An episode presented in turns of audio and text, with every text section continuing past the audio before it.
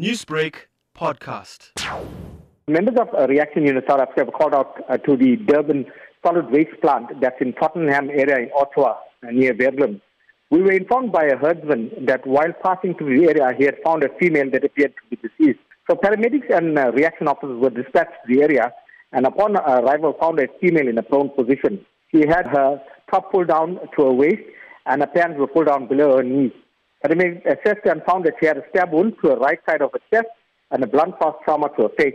She was declared deceased uh, a few minutes later. Has the victim been identified? Um, the female was not immediately identified, and a case of murder is being investigated by the Durban SAPS. Prem, what can you tell us about this particular area that has become a concern for you and members of your team? Well, well, we have discovered bodies uh, in the vicinity over the years, but this area is known for, for drug users and uh, drug dealers. Uh, we have township within uh, 150 meters away from where the body was found.